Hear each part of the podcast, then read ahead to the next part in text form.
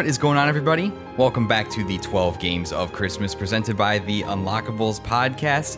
My name is Eric. I am your host, as always. I'd like to thank you for tuning in, wherever, whenever in time and space you might be located, to our end of year Christmas celebration of all things video games and one great year of the Unlockables podcast.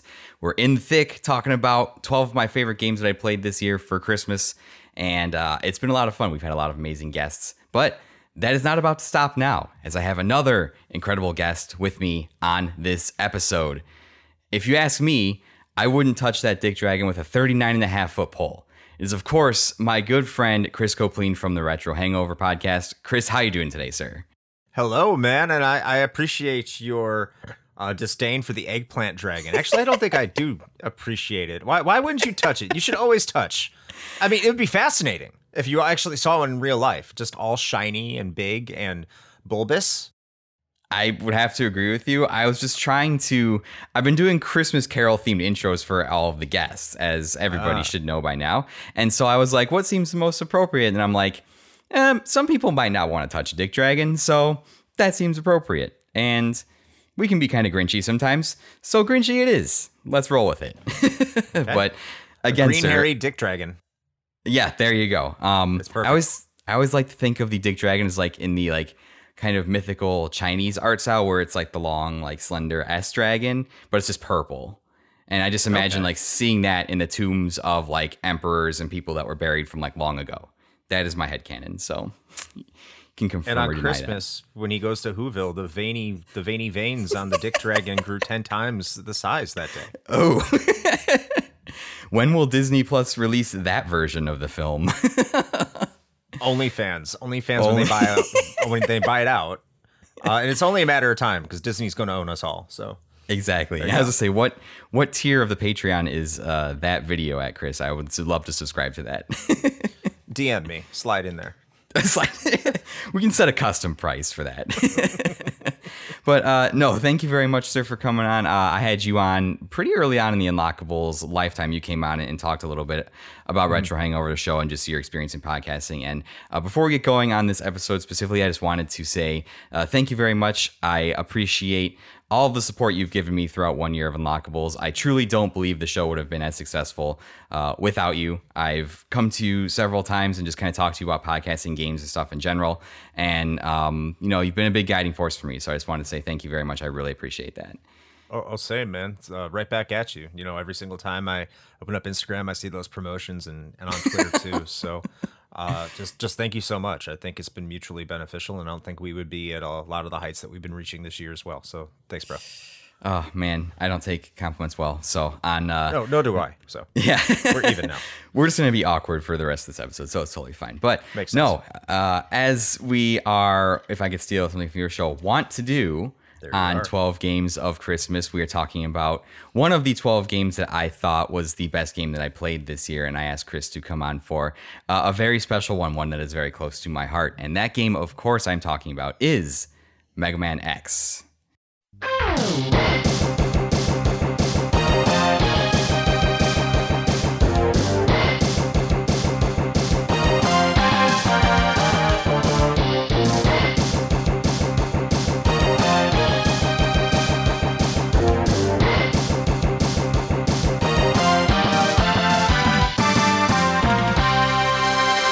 Mega Man X, better known by its Christian name, finally a Mega Man game on the Super Nintendo. It's developed and published by our good friends over at Capcom, released in Japan on December 17th, 1993, with a North American release uh, brief one month later in January of 1994.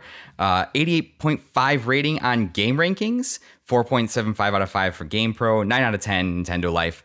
9 out of 10 IGN, 26 out of 40 on Famitsu. Uh, Famitsu on some bullshit there. I don't know what they were doing there. Uh, according to the most accurate sales numbers I could find, it sold 1.165 million units worldwide by 2001. But I don't think that's counting the infinite number of times that this game has been ported to literally every single console in existence. Uh, most recently by the Mega Man X collections that came out in 2018. Uh, Mega Man X led to seven direct sequels and a completely separate spin off series on the GBA starring everybody's favorite long haired robot, Zero. Uh, Christmas meter on this one, I gave it 5 out of 10 candy canes. Uh, the Chill Penguin stage is wintry, got kind of some Christmas vibes from it. And something about just killing robots and stopping a robot rebellion put me in the Christmas spirit. Not really sure what that's about, but gave it a solid 5 out of 10. So, Chris, I wanted to bring you in here, sir. I wanted to get uh, what is your experience with Mega Man X playing this game in the year of our Lord 2022? And why should we be talking about this game at the end of the year when there's so many new, shiny AAA modern games out there? Oh, dude, like I've been playing Mega Man X forever. I've been playing it since 1994. And you're asking me why you should play this game? Because it's fucking awesome, man. Like, You, you want to know why you should play it for Christmas? Because you should have played it in spring. If you didn't play it in spring, you should have played it in summer. If you didn't play it in 100%. summer, should have played it in fall. And now, if you're here the entire year and you haven't played it yet, what is wrong with you? You need to play this game at least once per year. At least once per year. So if you haven't played it up to this point, this is the perfect game to play for Christmas because it's just great. Like, why wouldn't you play this game? Especially if you like Mega Man. What is wrong? Wow. Yeah. Play this game. I think we didn't end it there. I mean, that's uh, what more. what more do I need to say? I think that's uh, the selling point right there. Uh, from being 100 percent honest. Um, yeah. no. Yeah. And there you I, go. I, Chill Penguin and Terminator takes place during winter. I think so. I mean, I Die know. Hard's a Christmas movie, so why can't Mega Man X be a Christmas game? I mean, yeah, you can jump on towers and stuff. I guess. Uh, this is already derailed. I don't even know what I'm doing with my life anymore. Um, no, yeah. So I, I kind of got to ask you here. You obviously have a much longer breadth of experience with m- the Mega Man series as a whole, and Mega Man X. Me being probably one of the younger uh, people in our little community we have going on here. Uh, so in when you played this game in 1994, I was a whopping three years old and I don't even know if I developed fine motor skills to hold a controller yet. So, um, my first experience playing this game was in like the mid 2010s. I think I probably emulated it. Don't tell Nintendo. I don't want them to come and like arrest me or anything. They so, don't care unless um, you put it on a ROM site. the perfect. Uh, yeah, with boobs. oh Jesus! You know, so, like hot milfs in your area. Those are the ROM sites they care about. It, well, exactly because why why would they want hot milfs to diminish their family friendly brand, which you know is kind of the selling point. But some would argue that maybe that would make them more popular. I, I don't know. I don't know what the I haven't as a marketing professional researched what you know the demographic of hot milfs in your area might be. There might be some crossover there. I'm not sure. I think you do know. Oh man. Um, yeah. So I played this game in the mid 2010s when I had developed a little bit more of my fine motor skills, uh, not from hot milfs, but from playing video games, and uh, might be some crossover there as well. Okay. Um, so, and even I recognize as a person that I don't consider myself a by any means a, a retro video game player. I pretty much was confined to whatever my mom would get allow me to buy or purchase for like Christmas or holidays. So playing this game in the year of our Lord, middle 2010 somewhere, uh, the before times when things were not so terrible, it was an incredible experience. I recognize even then, even in what we would call the quote unquote AAA modern era, that this game is the fucking shit, uh, for lack of a better term. And I just think that has everything to do with Mega Man at its core concept, I've always felt like getting to experience playing some of the older Mega Man titles, uh, specifically Mega Man 5 for shout out to King of Games. Uh, I which w- should be coming soon to or will be out by then to a Patreon near you. Yeah, it's on our Patreon. As you're listening to this episode, it absolutely is. Right. Yeah, we're not. We're totally not uh, recording this in like the middle of November. Absolutely not. Uh, we have to maintain the timeline. But I totally lost my train of thought again. God damn it. Whatever. You're talking about Mega Man Five. Mega Man Yes. Five. The eggnog's kicking in. I swear to God. Um, yeah. So even playing Mega Man Five, like I've always felt like the Mega Man games were like very well designed, had pretty tight controls. I never really felt like yes, they were difficult, but I didn't really feel like they relied on bullshit to be difficult. I always felt like the difficulty was at a pretty fair curve, and these games were always fun to play. And the Super Nintendo version, uh, Mega Man X, just kind of elevated all of that shit to the next level when it made the jump to the 16-bit era. Oh, dude, yeah, it absolutely did. I, I remember when this game came out uh, again back in, as you are saying, the year of our Lord, 1994, and uh, I remember being excited for it because we kept on getting all these Mega Mans on the NES, and it's like fucking Mega Man Six in like 1993. right. the Super Nintendo's been out for two years now. It's okay, Capcom. You can move on. Uh, people people will accept you. and we we didn't get Mega Man Seven. We got Mega Man X, which was weird because I thought there was three missing Mega Men, or at least two. And Right. it's like, oh, we're going okay. Roman numerals, fine. Uh, but I, I like, how do I put it? Like it was so cool and futuristic, and it felt like it moved the series forward in such a drastic way. And uh, Mega Man was already a, a series very well that that controlled, like you said, very well. Everything was, for the most part, really well balanced. Uh, if uh, and you learned what to do through exploration and just trying things out, which not everyone likes, and I can understand that. But you got to Mega Man X, and like the graphical overhaul is such a jump, and you look at how good it looks, and like it, it contains everything that was in the original Meg- Mega Man. You have your Mega Buster, you have uh, it's it's not a slide anymore, it's a dash, and you're like, what what what is this? But it works, and I can jump on walls, and I can ride on cars, and like this is this is cool. Right on cars. Yes. Love Ego Raptor. Uh Hell or his name is from Game Grumps. I don't know. I don't watch that stuff. But uh it was like it was it was it, it rocked my socks off. And I think I've whenever I've had an opportunity to go back and play it, I can sit down, I can knock this out like less than an hour. And Right. it's it's an easy experience uh, once you once you get used to it, like most Mega Man games are. I know a lot of people say, "Oh, it's so easy." Well, that's because it's a well tailored game, and if you have any platform action, jump and shoot adventure experience, yeah, this is this is just such a joy to play through. And yeah, I never thought it was too easy. Like it provides just that right amount of challenge with still being able to just kind of zone out and and get into kind of a zen mode. But oh oh, I know we're just I know you don't want to be here all day, but we're we're gonna.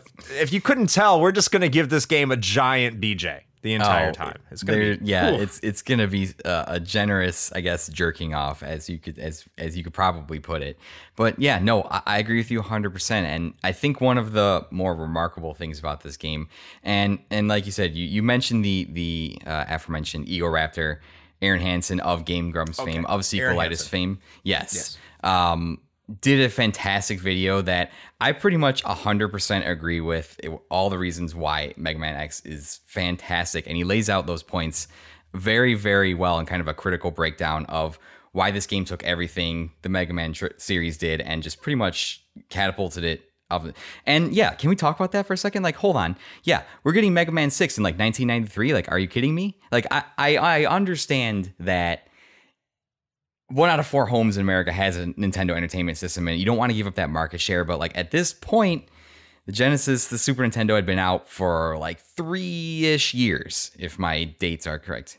I mean, it's kind of I kind of equate it to like what PlayStation's doing today. It's like, all right, PS5's been out for a couple years. You're still tossing games on the PS4 here. Like what? Like what are we doing here? What are we doing with our lives? And yeah, I go think a PS5.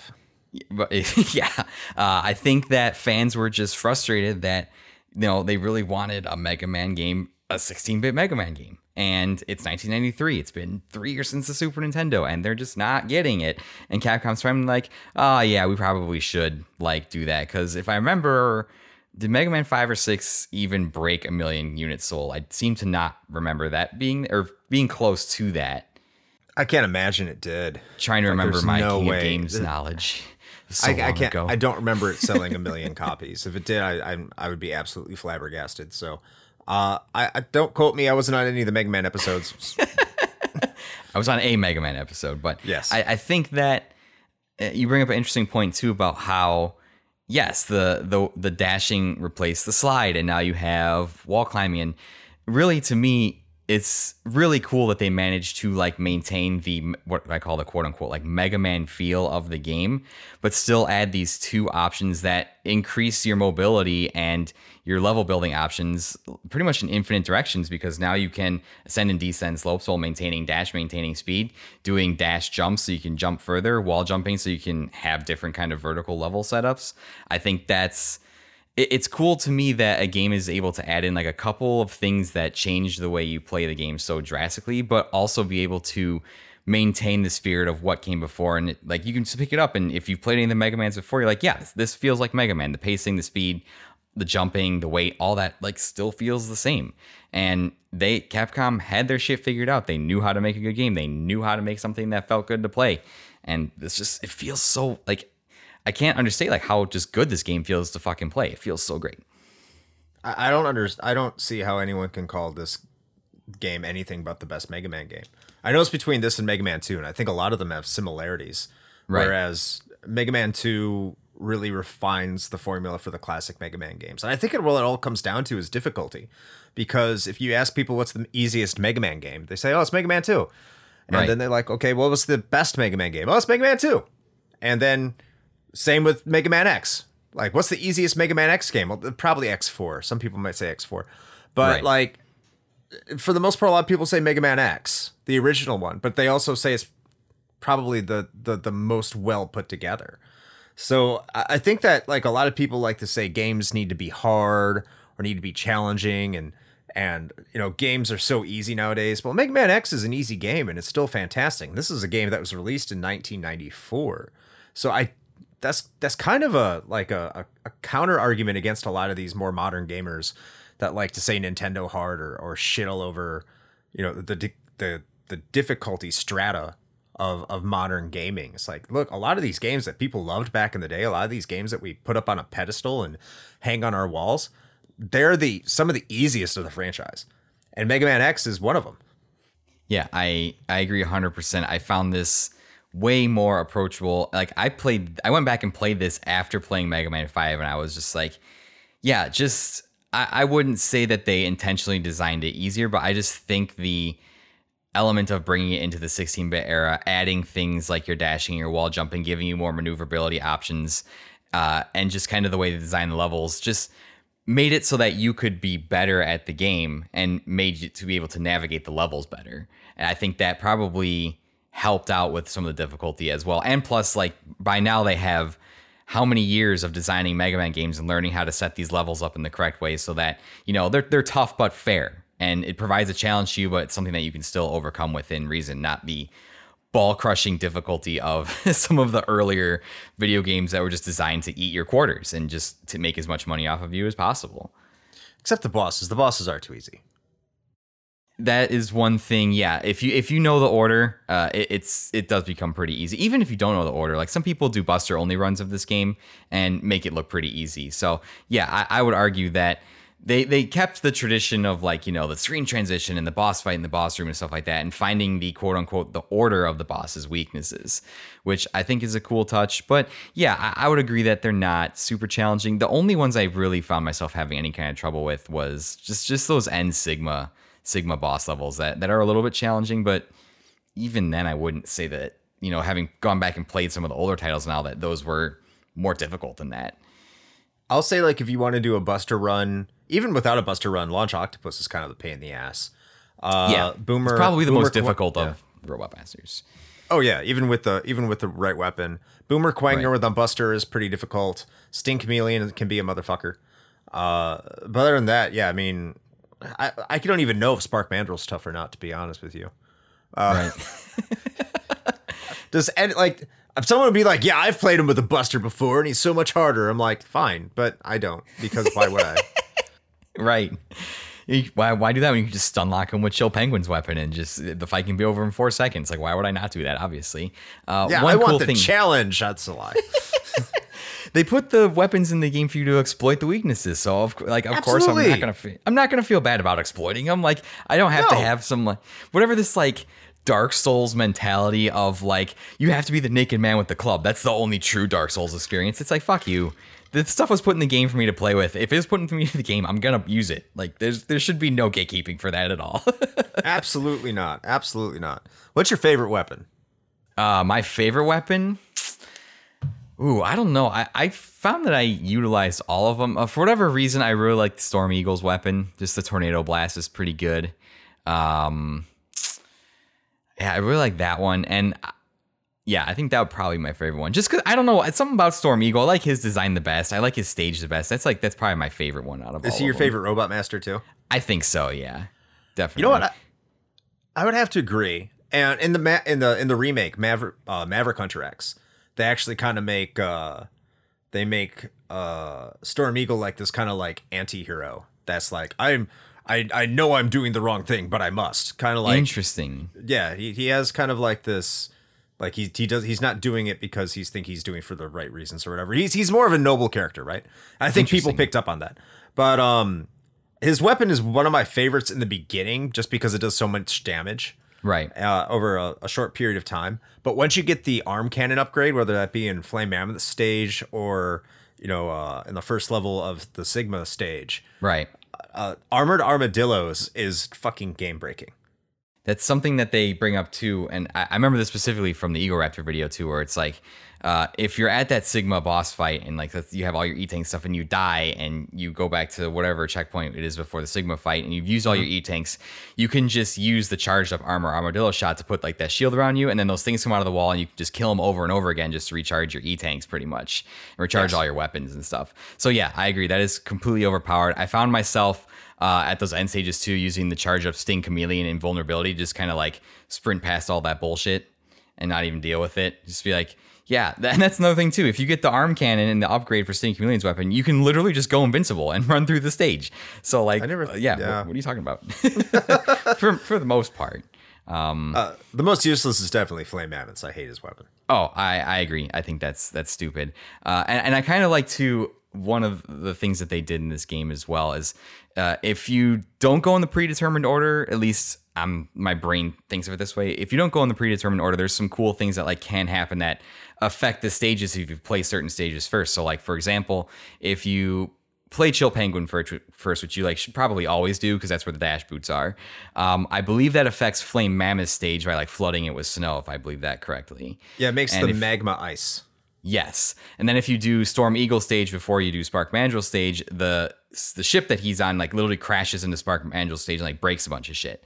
So uh, I think that's really cool. That's not something that I had experienced in a Mega Man game before, and it kind of provides like this alternate path where it's like, hey, if you do do things kind of out of the predetermined order, like then some different stuff happens. Like I know normally you're supposed to go like Chill Penguin then Spark Mandrill because that's like the natural progression of like what weapons are effective against what robot masters. Right. But for for whatever reason, I don't find Storm Eagle difficult. So I would always do Chill Same. Penguin then Storm Eagle just to like those stages back to back, and then then go do the Spark Mandrill stage because then it's it's fucked up and it's easier to get through because a bunch of the hazards are just wiped out.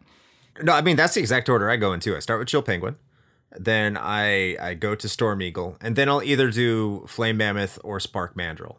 One of the two. It doesn't really matter. Uh, and then I'll go to like I'll do the remainder in the natural order of things, so to speak. So then, uh, Armored Armadillo, Launch Octopus, Boomer Kuwanger, Sting Chameleon, and yes, that's that's just the way I do things. Let me ask you. I saw in in your notes here we had a. a Little blurb in there. I think we both mentioned it. Uh, let's let's talk about that intro stage. What do you think about that fucking intro stage? Oh, it's classic. I think it's uh, again going back to Arin Hanson. Now that I know his name, thank you. Uh, and Ego Raptor. He's he's absolutely 100 percent right. I'm not going to say anything here that he didn't say there. It's it's the perfect tutorial level. It tells you exactly how you're supposed to play this game. Uh, aside from the dashing, because you don't have the dash boots yet. But Right. uh, if if you're just approaching this game as a new Mega Man game and you're pressing like down and jump, it's not doing anything. But you played like Mega Man one and two, okay, it, it might not have a dash because not every game has a dash. So that's all fine. Uh, but but you learn how to play the game without it, and it you you learn that you have to Uh, some enemies can't have to be hit in certain ways, and some enemies can be jumped over. And how to you need to wall climb at times, and environmental effects may happen. Uh, so it teaches you all these things in this intro stage that you don't really get anything of, but it sets up the plot, which it, there really isn't much of. Uh, shows you that Zero is cool and he's good, and Vile is bad, and nothing about Sigma really. But uh, it just it lays out this groundwork that you are a weak robot that's going to get stronger and it helps develop into the end of the game when you've gotten all these weapons and gotten all these armor upgrades and now you're powerful and you compare to where you had at the intro to the first sigma stage and you're like oh wow okay like it did it it, it does everything so perfectly and it all is established and was possibly my opinion i i mean that i can recall anyway the best intro stage in a video game since super mario brothers that's the exact point that i have and i think you 100% I, agree with all the points he makes in his videos because when when he sits there and lays it out for you, you're just like, wow, like it's so obvious. But even though it's obvious, it's so clever the way they did that. And I think that's something that people don't really uh, especially younger people or especially people that are just like quote unquote like modern gamers don't really appreciate because you know I've just for an example here, I've been playing Xenoblade Chronicles 3 for like 20 hours and I'm still getting tutorial pop-up boxes in that game, but I've been playing it for 20 yeah. hours that was not the way things were done back then. It's like you had to, with the limited memory on these cartridges, like you had to find a way to cleverly teach your players how to play the game through the act of playing the game. You didn't have time for these big, expansive tutorials in the starts of your games. Like you just didn't have to. And the way they went about laying the intro stage for Mega Man X is like, I've told like everybody who's come to me and asked me, why do you love it so much? And I'm like, it belongs in the Smithsonian. Like it's it's that fantastic. It's it's such an incredible like if you're gonna go into like video game design like this should be one of the things that they should point to and be like okay play this level. Like it's a real real good way of like showing you how you can inform a player just through gameplay. You don't have to like beat him over the head with text boxes and be like oh here's your controller map or like oh hey like do this five times to learn this mechanic or whatever or like you know kill this guy five times to learn the counter mechanic or whatever it is. It's it's so it's something that you don't think about now because like we just we've been playing games for so many years and you're just like yeah like I know how to play video games but like back then it was so incredibly clever. And when you just sit take a second to dissect it and look at it it's amazing. It's it's so incredible. And you, then you just, don't even think you're being taught. Yeah you just think you're playing. And that's yeah. the hallmark of a good fucking intro stage. Yes. I think too uh, one of my favorite things it does is the way it subverts your expectations with with Vile too. I mean that's a known thing now. It's a known quantity. Everyone knows, even if you don't play this game, I feel like everyone knows it's like you're supposed to lose to Vile. It's a scripted sequence. Like that's just how it is. But back then, the way they kind of throw subvert your expectations with like the B copter not having the health and then Vile not having health, it's like you don't know if like you're supposed to be beating him or you're just getting your ass kicked and it makes you feel helpless until Zero comes in and just is like the fucking coolest guy on the planet. And then sets up this whole theme of like, hey, yeah, you're about to go on this journey and you're gonna become a lot stronger. That's just really good storytelling in a game that, like you said, doesn't have a lot of story to it. No, and you can't trust people who don't like Zero. If if you meet someone and they say I don't like Zero or Zero's not cool, um, yeah, the automatically they should not be your friend. So you can't trust think, them. No, I think 100% and what they did was they put a bunch of people in a room and they just kept refining Zero's design until everybody was like, "That's the coolest fucking thing I've ever seen." Oh, absolutely. And then they put it out. Yeah. Oh, when he comes in with the hair flowing, there's a reason he got his own game because he's just the coolest. I mean, who didn't want to be Zero? Yeah. From what I understand, that was supposed to be his game, but they told Inafune go pack sand or something like that. I'm not sure. I, yeah, I seem to remember that they were like, we don't know, like if people will be mad that you're not playing as Mega Man, which I get, like from a marketing perspective, sure, but like if just put it out like the people people would have seen that zero was cool and they would have been fine with it honestly so. Yeah they spent the next seven games trying to get you to play as zero and everyone was waiting for them to do it. Like why Absolutely. can't i play zero yet? And next thing you know we got like eight mega man x games and zero's got his own series and the rest was yeah. history so. No one talks about the zero series really though. Yeah I didn't have any experience with it. So for better or worse, it is what it is. It's out there. Uh, maybe I'll get to playing them one day, but I don't know.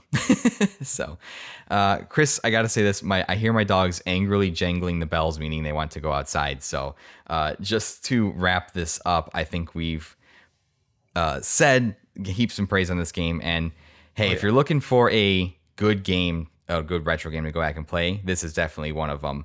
Uh, to me, this is one of the games I think about when I think of retro video games. When I think about the Super Nintendo, it's like Super Mario World and Mega Man X are like the first two that I think of. So, yeah, uh, same. This is probably up there in my top ten of video games of all time. I I, would, I could good. lavish this with praise. Uh, Eric asked me for thirty to forty minutes on this, and I think we're approaching an hour. So I could to be here for another hour or two talking about how much we haven't. We didn't even get to the music. But uh, we didn't get to the music. We didn't, which is fantastic. So there you go. Uh, everything is a magical. Everything is amazing. There's there's the music. Go play Mega Man X. What I said at the beginning. You haven't played it yet. Play it for Christmas. Treat yourself. Yes. You'll find Santa somewhere in your heart, and the Dick Dragon's veins will grow ten times that day, as we said at the beginning. Just to reiterate, uh, because Mega Man X is that game. Absolutely, and I think that is the glowing review on the back of the box that you read uh, when you purchase the game. So, uh, especially the parts about the veins and the dick dragon. So, thrusting into your heart. thrusting into your heart. Absolutely. Uh, Chris, sir, thank you so much for joining me uh, this short little episode here. Uh, in case this is someone's first time, if it is their first time, welcome to the show. You got, you picked a pretty interesting one to be a part of for the first one. So, uh, right. if it's somebody's first time, would you like to just quickly tell people where they can find you? Yeah, absolutely. I'm at uh, me and sh- my partner Shane have the Retro Hangover podcast, and you can find that at linktree slash retro hangover. That's linktr.ee slash retro hangover. You can find us on all the podcast players of your choice, whatever it is, catcher, I don't know. But uh, yeah, just go to that link and you can find uh, whatever's there. We do a review show of a retro video game. We define retro as 10 years or older. So go check that out. We also have the King of Games running, and Eric is a guest on there. And we had a great time with that as a big project. Took us almost a year to complete. Uh, multiple different podcasts and content creators. I'm very proud of it, and Eric did a fantastic job. So if you do like, if you do like the show, he's on he's on a couple of those episodes where he does he he greatly outperforms expectations because he does better than me. So um, go check those out. And uh, that once again, retro hangover. Thank you. And hey, Eric, thank you so much for having me on. It's always a joy to record with you and. I'm honored to be on this podcast uh, for your 12 games of Christmas. The honor is mine, sir. I, really appreciate it, and I'm looking forward to people seeing those. Uh, not just my King of Games episodes, but all the King of Games episodes. That's going to be a, fantastic thing. It's going to be a wonderful thing. And uh, like I said at the top of the show, thank you for being a, a, part of the first year of Unlockables, and thank you for all your support throughout the year. Uh, it's been absolutely incredible, and I know that uh, we have many, many future collaborations uh, to come. you know, unless the world ends, which then nobody will likely. be collaborating. So could happen. But I look forward to those collaborations. the world might be ending. Merry Christmas. Have a good night. no, Merry Christmas. yeah, right. It's and nuclear winter. Christmas is every month. Uh, I think I'll leave it with this piece of advice. Uh, just let the dick dragon into your heart and it'll grow three sizes. Have a good night, everybody.